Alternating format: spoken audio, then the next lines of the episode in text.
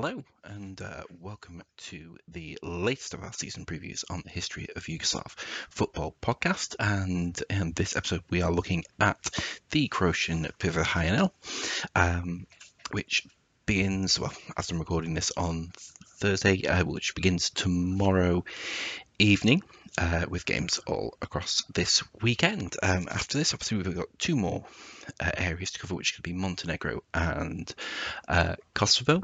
Um, we're just going to pause just before we get into the Prva HNL uh, preview, just to mention um, Kosovo. If you uh, hadn't heard, um, the champions Drita uh, were part of the uh, Champions League preliminary qualifying mini tournament that they were having in Nyon, and uh, they, having defeated the Andorran champions in the semi final of it. Um, they were into a game against Linfield of Northern Ireland, which uh, was postponed due to coronavirus. Now it's quite controversial. Um, I'm just going to read off the um, statement from Drita from their Twitter feed, just so you, so you uh, understand the, the depth of their feeling. So here we go. Uh, UEFA decides we have lost the match 3 0. This decision is odd and fast from an organisation like UEFA without asking for any further explanation or statement from the club. The main reason for this decision was that the match couldn't be postponed for more than three days brackets, August 14th. They have put the blame on the Swiss authorities because they asked for a 10 day quarantine for our club, and more reasons that do not have anything to do with us but have everything to do with the organiser of this competition, which is UEFA itself. We are deeply indignant at this sudden and subjective decision. Now it remains for our club to hand over this issue into the hands of our lawyers to follow all legal avenues to the end. Thanks to all our fans for supporting us. This is not the end. Um, so obviously, as you can perhaps imagine, the um, primary issue Drita are taking is um, that you know, obviously it's UEFA who have told them you need to be in Switzerland, and it's uh, Swiss authorities who have directed them that the game couldn't be played, even though I mean certainly they uh, feel that they were able to play it, and given that we had um, two cases within the Atletico Madrid camp and their Champions League quarterfinals going ahead, uh, you, sort of wonder what the difference is, say, for the sides of the team and the uh, public relations disaster that would come from having to uh, postpone one of your uh, big competition semi quarterfinals uh, as opposed to, you know, let's be honest, a match between Drita and Linfield, very few people are going to uh, pay much interest in outside of the two sides. So that's just a little uh, bit of background on that before we jump into the subject of this episode, which is, of course, the uh, return of the Croatian HNL. Uh, after we finished that a couple of weeks ago, um, and well, actually, the season itself only finished eight days ago uh, with the second leg of the relegation playoff between Istra and Orient, uh, which ended up finishing uh, 3 1 in Istra's favour on aggregate. Uh, tomorrow we kick off with Varaždin against uh, Gorica, and then we have the full slate of uh, fixtures across the weekend. But obviously, as we have done with the previous uh, league previews, if you've been listening to a few of these now, uh, which if you're a regular listener over the past couple of weeks, you certainly will have, um, because this is our uh, our fifth. We pose a few questions and then get into the real meat of it. So the first question we have to ask is quite simply, how will Zoran Mamic fare as Dinamo manager? So it's perhaps best if you're not too familiar with Croatian football to give a little bit of background uh, as to sort of what's gone on in the past six months or so. Um, obviously, Dinamo were in the Champions League last season and did uh, rather well in it. You know, they, they uh, ended up fourth in their group, but you know, they opened up that campaign with a, a 4 0 win over Atalanta. Um, and, you know, now Nenad undoubtedly is probably the best Dinamo manager uh, of the past few years, if not longer. Um, he was sacked during lockdown, and I think it's probably fair to say that um, the reasoning behind it was more a clash of ego and clash of personality than anything to do with his competency. Uh, he was replaced with the second team manager, Igor Jovicevic, who lasted uh, precisely seven games, uh, winning only two of them. And then he himself was replaced uh, with an interim manager in uh, previous manager, Zoran Mamic. Um, who has since been given the job full time. Now, obviously, Mamic is a controversial figure uh, because his surname's Mamic, uh, and anyone with that surname around the club is going to be a controversial figure.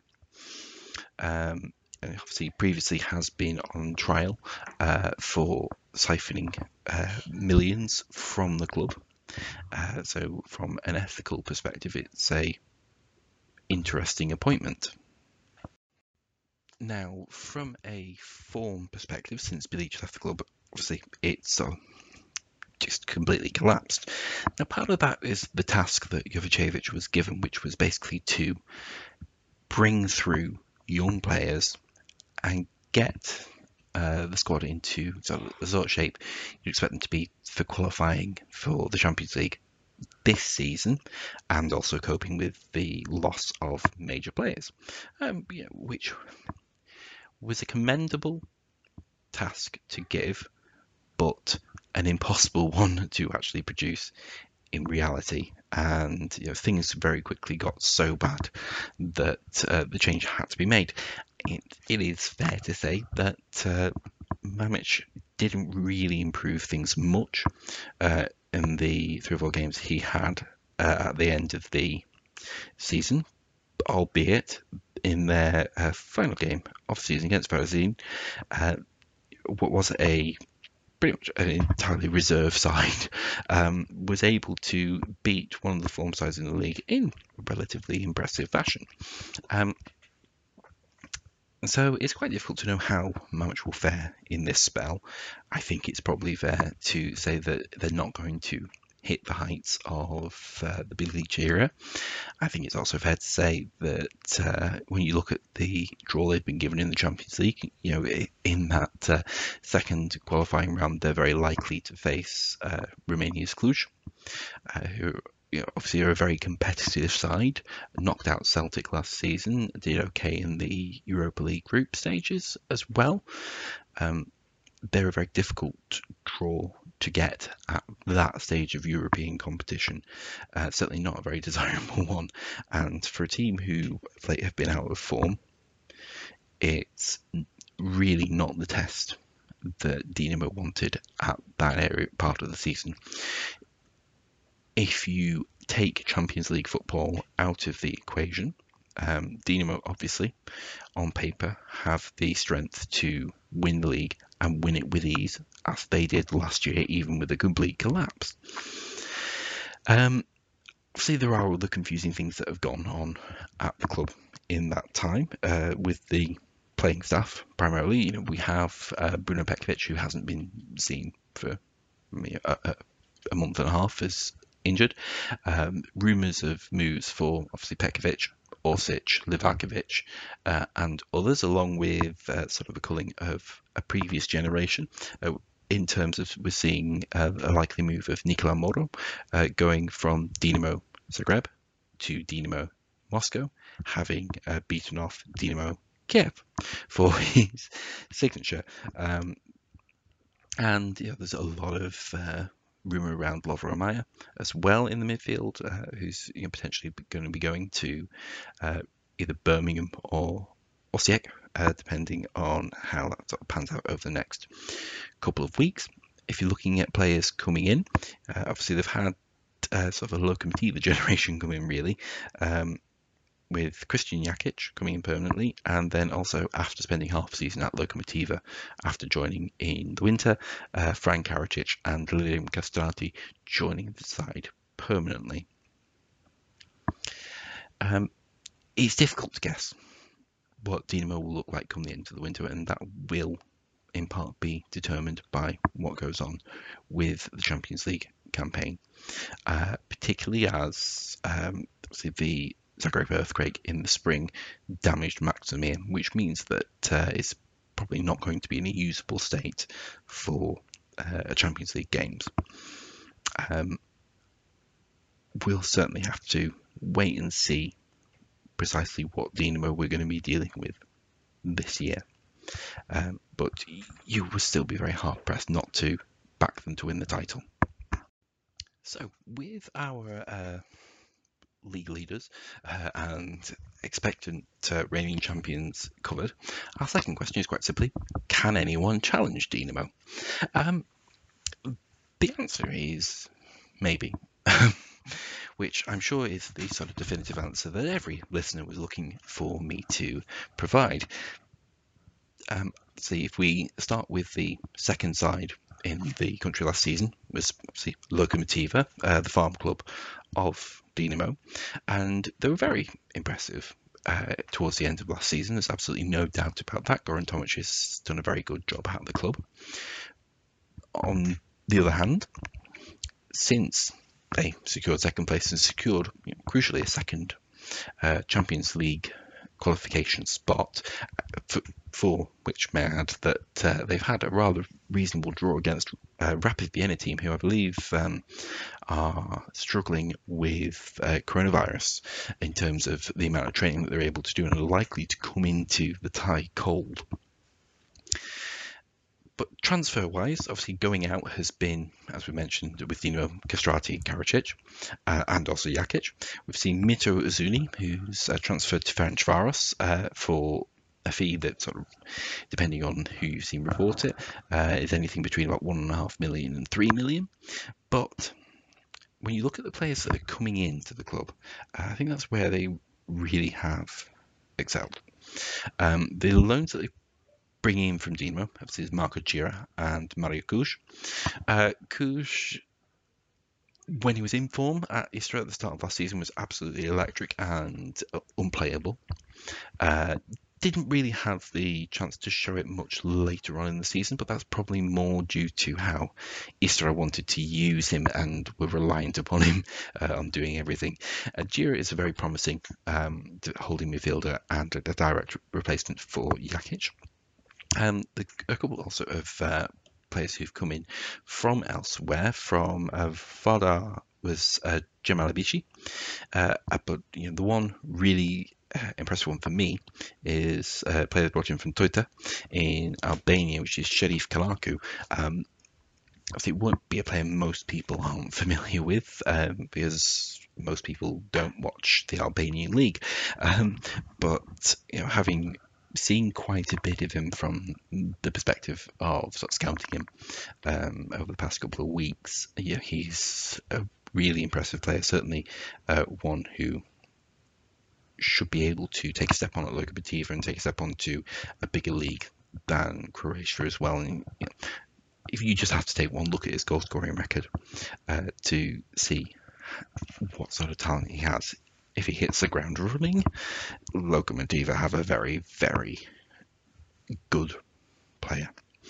Um, but I mean, with that sort of change, and, and you know, it's, it's, a change of important players uh, at the club. There's going to be a bit of a settling in period for them, um, which is the nature of the club's business model itself. But they still look like a very good side this season. When we look at the other contenders, you know, obviously the three, the first two names we'll look at will be Rijeka and Osijek. Both of whom are going to be defined by their transfers. So Rijeka are down uh, Alexander Gorgon and Franko Andrijasevic. Um, with Franko, um, there is the possibility that he will be coming back. He doesn't want to go back to Belgium um, and would like to stay in Rijeka. So I think certainly there is a deal to be hammered out there if it's something that Rijeka can afford. Um, that would, to me would be particularly important because Simon Rožman, you know, after he's taken a long time to sort of find his feet uh, at the club, was able to get the best out of him towards the end of the season, uh, and you know that was a, a, large part of their cup win. Um, as things stand, they haven't actually uh, really brought in anyone, uh, and perhaps their priority is simply to try and keep hold of. Um, last season's top scorer in the league, Antonio Mirko Čolak, uh, who's currently linked to Dynamo Kiev. Um, if they're able to do so, that will keep them in the uh, race for being the best of the rest, along with Osijek, who have also shipped off big names, um, not least uh, Mirko Maric, who's gone to Monza in Serie B, uh, and they're acting with every intent of spending the apparent six million fee that they received for him after um, the uh, supposed personal intervention of Silvio Berlusconi uh, with his private jet turning up at Osijek's training camp to whisk Maric away um, when other clubs uh, suspected they had a very good chance of signing him. If that money that's come in will, for certain, be spent, and this is a big season for the club in general. Um, you know, the Pampas uh, Stadium project is going very well. You know, it's going very quickly, and you know, they're going to be moved into that sort of hopefully for the start of next season, barring any delays. And that would be you know, a, a really pivotal moment for the club itself. Um, if they're able to spend that money well, there is no reason why they can't make second place their own. And you know, we talk about losing Maric, who will come in and replace him you know, arguably they have a replacement there at the club already in Dion Torreira um, the 19-year-old now, um, who was starting to make appearances towards the end of last season, but he was a very uh, very impressive tall striker who I believe I think Sampdoria uh, were interested in as well. Of the sort of challenging sides, that leaves us with one name uh, conspicuously absent, which is of course Hajduk. Hajduk are in a mess. Um, Josip Juranovic left the club uh, recently for well below his market value, and there are still behind the scenes problems between Igor Tudor and uh, some of the players, mainly those who are um,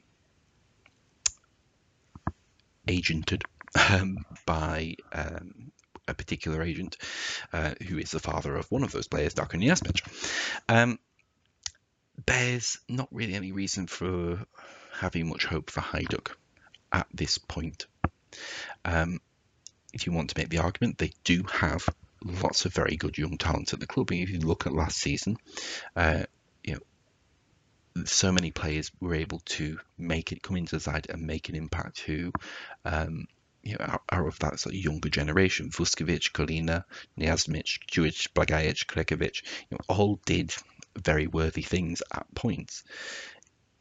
But Tudor, in his time at the club in this spell, hasn't been able to find the formula to actually be able to fit all the pieces together and get the most out of the side. They've very much been less than some of their parts, and by promoting so much young talent at once, so seeing it um, at Hajduk 2, and they came out today uh, with announcing nine new players, and yeah, um, and I think in short, probably the betting money would be on Tudor not lasting, um, especially long into the season, particularly if Hajduk don't get off to a uh, to a positive start. Um, when you sort of look at their first few games, they you know open with a very uh, kind fixture, shall we say, against Istra, who obviously we'll get onto later.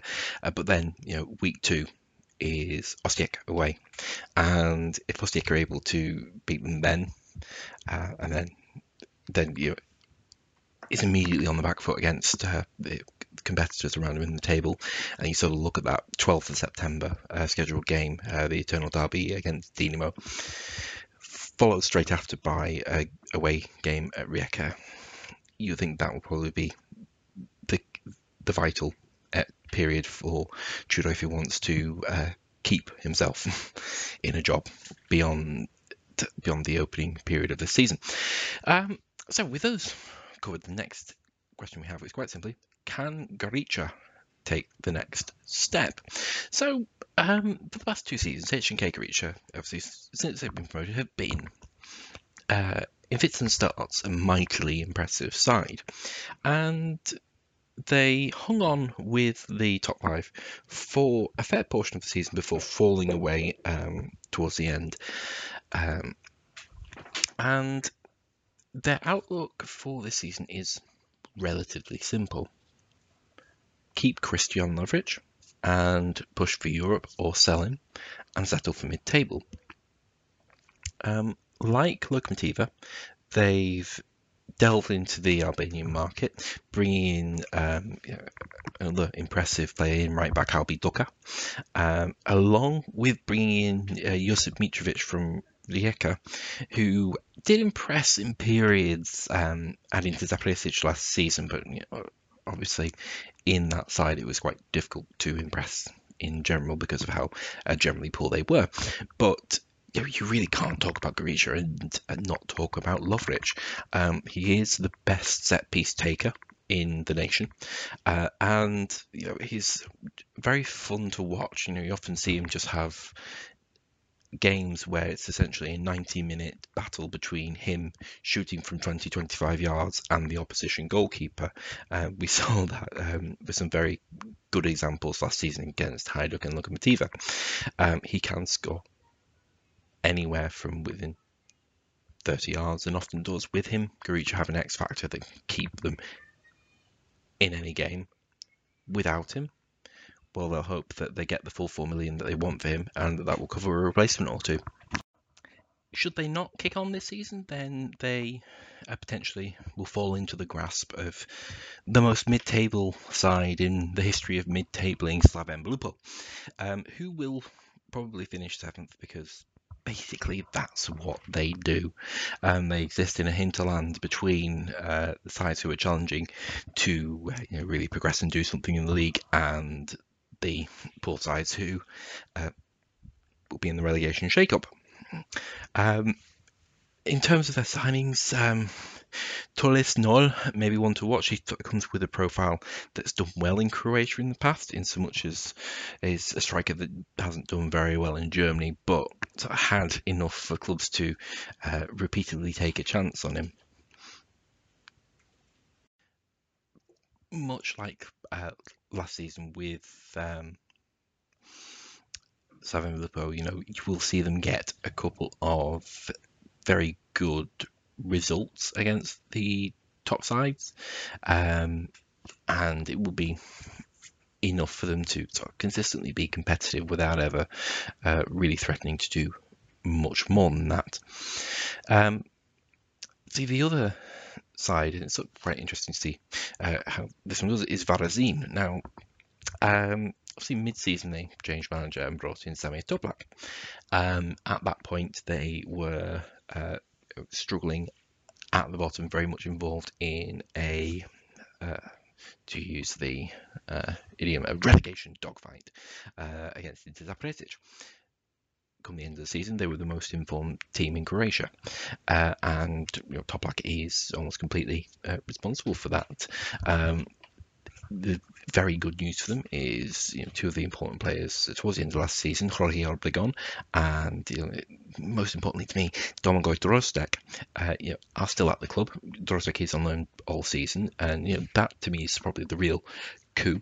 Um, you know, once you take a, a real data dive into what he does, uh, you you see he's a really surprisingly uh, good player, and you know the positive things that his stats showed, um, you know, began to show more consistently, you know, in a visible sense on the pitch towards the end of the year.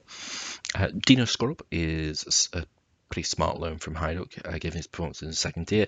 And you know, aside from Ivan Nevistić going back to uh, Rijeka from loan, um, there's little reason to suspect they're going to drop their standards that massively.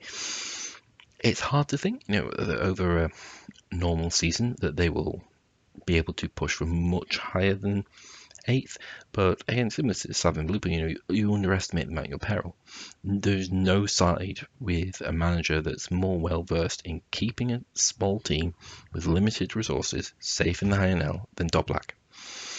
Which leaves us with one final question, which is, uh, of course, about the relegation race. You know, who will go down? And it is between the two sides. You know, firstly, the um, sides taking up from the relegation playoff last season, Istra.